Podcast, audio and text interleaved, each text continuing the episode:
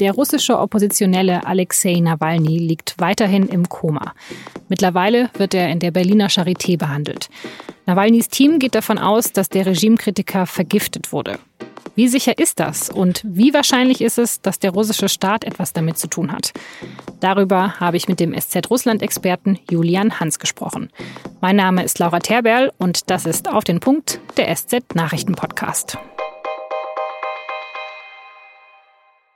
Zwölf Stunden musste am Freitag die Besatzung eines Sonderflugzeugs darauf warten, dass sie Alexei Nawalny nach Berlin ausfliegen dürfen. Seine Ärzte in der sibirischen Stadt Omsk wollten ihn nicht gehen lassen, wohl aus medizinischen Gründen. Nawalnys Mitstreiter behaupten allerdings, dass seine Verlegung nach Deutschland aus politischen Gründen hinausgezögert wurde. Denn der russische Oppositionelle ist einer der schärfsten Kritiker Wladimir Putins. Er veröffentlicht regelmäßig Recherchen, in denen er russischen Politikern und Behörden Korruption vorwirft. In den vergangenen Jahren führten die Behörden immer wieder Razzien in seinen Büros durch. Er wurde festgenommen und zu Haftstrafen verurteilt. Jetzt, letzte Woche, war Nawalny in Sibirien unterwegs und hat sich dort mit Unterstützern getroffen. Und auf dem Rückflug vom sibirischen Tomsk nach Moskau ist er zusammengebrochen.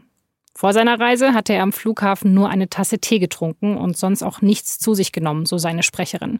Sie vermutet, dass Nawalny vergiftet wurde, was auch die deutsche Bundesregierung mittlerweile für möglich hält. Es wäre auch nicht das erste Mal, dass ein solcher Anschlag auf einen russischen Oppositionellen verübt wird. 2018 zum Beispiel wurde in London Sergei Skripal und seine Tochter vergiftet. Beide überlebten nur knapp. Der Fall löste damals eine schwere politische Krise aus.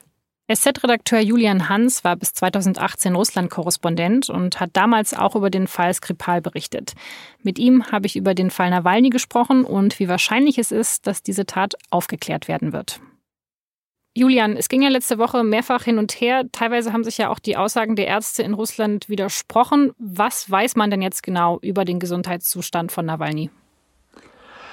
Die Informationen über den Gesundheitszustand von Nawalny, die wir im Moment haben, sind eigentlich die gleichen, die noch bei seiner Einlieferung am Samstag bekannt gegeben wurden, und zwar, dass sein Zustand kritisch sei, aber stabil.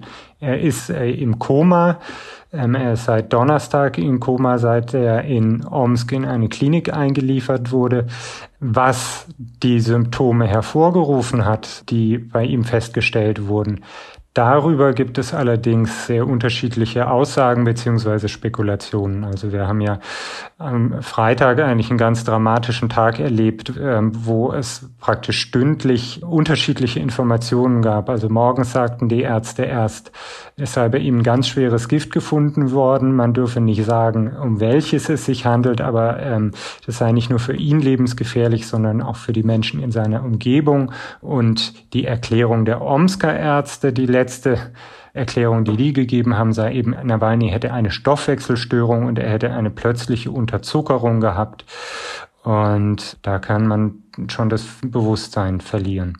Okay, also es gibt jetzt so die zwei Seiten. Die eine Seite sagt, Nawalny hatte eine Vorerkrankung, er hatte was anderes, niemand hatte was damit zu tun, er ist einfach erkrankt. Und die andere Hälfte sagt, nee, das war auf jeden Fall eine Vergiftung. Nawalny wurde vergiftet und zwar von der russischen Regierung. Was sagst du denn, Julian? Also für wie wahrscheinlich hältst du es, dass wirklich die russische Regierung was damit zu tun hat und dass sie Nawalny vergiftet hat?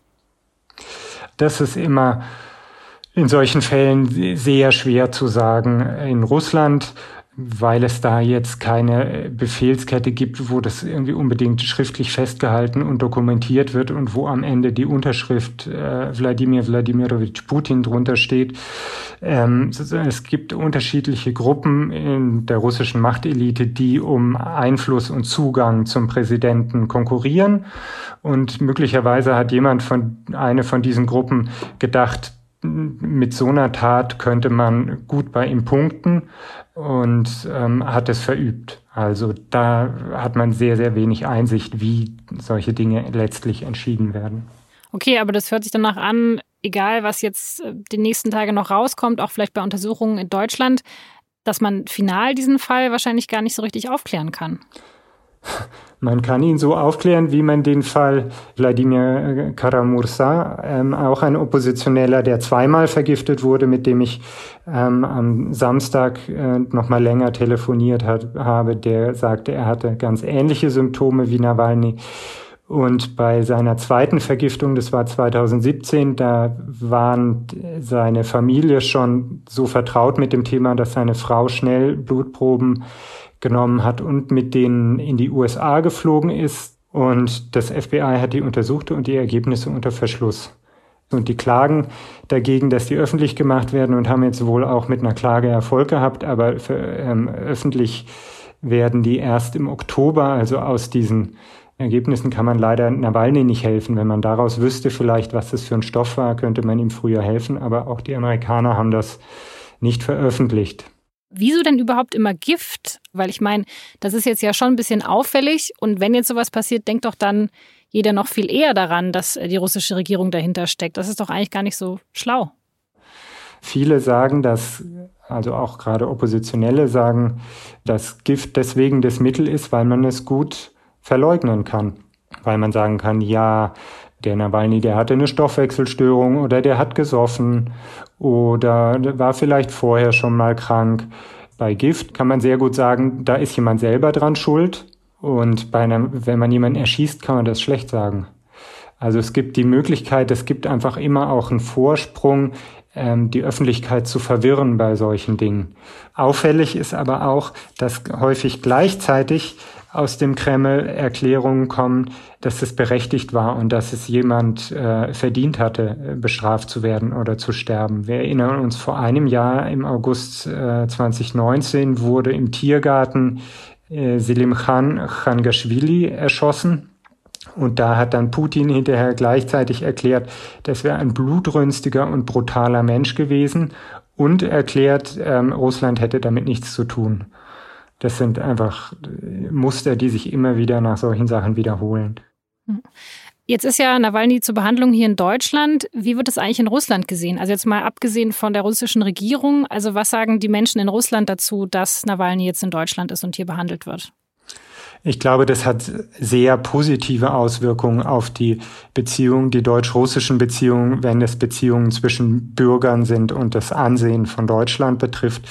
Denn einerseits sah man ähm, ja die Bilder aus dem äh, Krankenhaus in Omsk, das nicht im besten Zustand ist. Die Russen haben grundsätzlich ein geringes Vertrauen in die Gesundheitsversorgung im eigenen Land. Und da ist Deutschland ohnehin und Europa hoch angesehen. Und Deutschland profitiert da sehr im, im Ansehen unter den offen denkenden, nicht komplett von den Kreml-Medien äh, beeinflussten Menschen. Und das sind sehr, sehr viele. Vielen Dank, Julian Hans. Kurz nach unserem Gespräch am Montagnachmittag hat auch die Charité in Berlin ein Statement rausgegeben. Es gäbe klinische Befunde, die darauf hinweisen, dass Alexei Nawalny vergiftet wurde. Der Gesundheitszustand Nawalnys sei ernst, es bestehe aber keine akute Lebensgefahr. Und jetzt noch Nachrichten. Wegen den steigenden Corona-Zahlen hat der bayerische Ministerpräsident Markus Söder ein einheitliches Vorgehen der einzelnen Bundesländer gefordert. Es müsse gemeinsame Mindeststandards geben. Als Beispiele nannte er die Maskenpflicht, wie hoch die Bußgelder ausfallen und wie viele Personen bei privaten und öffentlichen Veranstaltungen erlaubt sind. Gleichzeitig kündigte Söder an, in Bayern die Bußgelder zu erhöhen. Wer die Maskenpflicht nicht einhält, müsse jetzt 250 bis 500 Euro zahlen. Eine nicht eingehaltene Quarantänezeit kostet 2000 Euro. Am Montag beginnt der Parteitag der US-Republikaner, bei dem Donald Trump auch offiziell als Präsidentschaftskandidat nominiert wird. Der Parteitag wird größtenteils virtuell stattfinden. Nur ein paar hundert Delegierte der Partei, die treffen sich in North Carolina persönlich. Die Veranstaltung dauert bis Donnerstag. Auf der Liste der Redner stehen die Kinder und die Frau des US-Präsidenten, genauso wie Parteimitglieder und US-Bürger, deren Leben Donald Trump positiv beeinflusst haben soll. Zum Abschluss spricht Trump dann persönlich und nimmt seine Kandidatur auch offiziell an.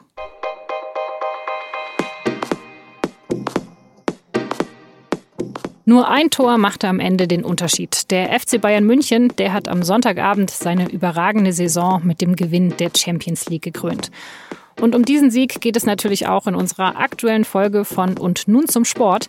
Die Folge finden Sie überall, wo es Podcasts gibt und auf sz.de-sportpodcast. Das war auf den Punkt. Redaktionsschluss war 16 Uhr. Vielen Dank fürs Zuhören und bis zum nächsten Mal.